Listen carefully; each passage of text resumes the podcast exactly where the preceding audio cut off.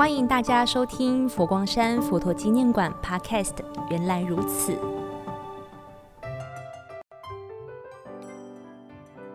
予独爱莲，之出淤泥而不染，濯清涟而不妖。中通外直，不蔓不枝，香远益清，亭亭净植，可远观而不可亵玩焉。听众朋友，有没有觉得我今天特别的有学问呐？因为我手上刚好有一朵莲花，看见莲花一定要来信手拈诗啦。莲花这么样的美丽，从古至今，许多人文都以莲花为题材。还记得我刚刚念的是什么诗吗？那就是宋代的周敦颐《爱莲说》呢。嗯。这大概是我那个时代国中国文课本必背诵的文章。哎，听众朋友，你是不是会猜到我的年龄？总之，我要说明的是，莲花可是文学上常做的书写植物呢。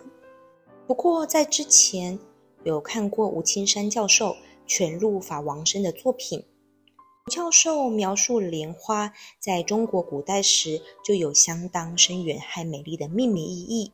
我也要特别和听众朋友分享一下，莲花的茎称为荷，所以莲花等于荷花，只是部位不同而已。但如果是成熟的地下茎，那又可以称为莲藕的藕了。还没开的花苞叫做菡萏。当然，另外还有其他部位的名字，都可以去翻阅这本书呢。说起莲花，听众朋友应该知道。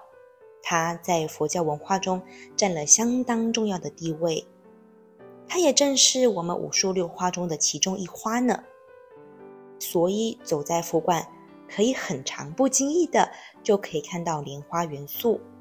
比方本馆四圣塔栏楯上就有莲花，或是在玉佛殿的塔林木雕上也可以看到莲花哦。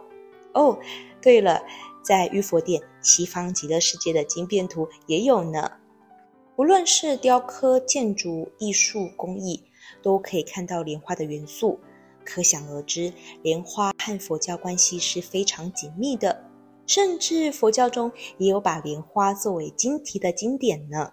听众朋友，你有想到有莲花的经典或经文有哪些吗？嘿嘿，先让我公布其中一部经《妙法莲华经》。或许你一定觉得很奇怪，上面没有“莲花”两个字啊。让我来和你分享一个小知识：《妙法莲华经》的“华”也是“花”另外一种称法。莲花代表了纯净、尊贵、无染的意思，同样也代表了佛陀的智慧圣洁呢。如果想要在佛馆看到莲花，大推双阁楼的生态池。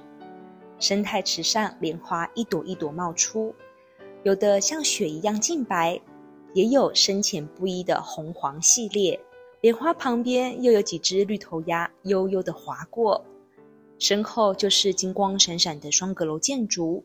绿头鸭这样的生活好不惬意呀！虽然我们不能像绿头鸭在水面上游泳，不过我们可以在双阁楼享用滴水坊的素食。或者到二楼人文空间体验茶禅一味，看着窗外的莲花，享受夕阳余晖的幽静时光啊！那这时候可真适合唱一首歌啊！夕阳斜，晚风飘，大家来唱采莲谣。红花艳，白花娇。湖面清香树气笑，你花娇，我称高，爱乃一生过小桥，春心快，歌声高，采得莲花乐滔滔。感谢您的聆听，祝福大家平安吉祥。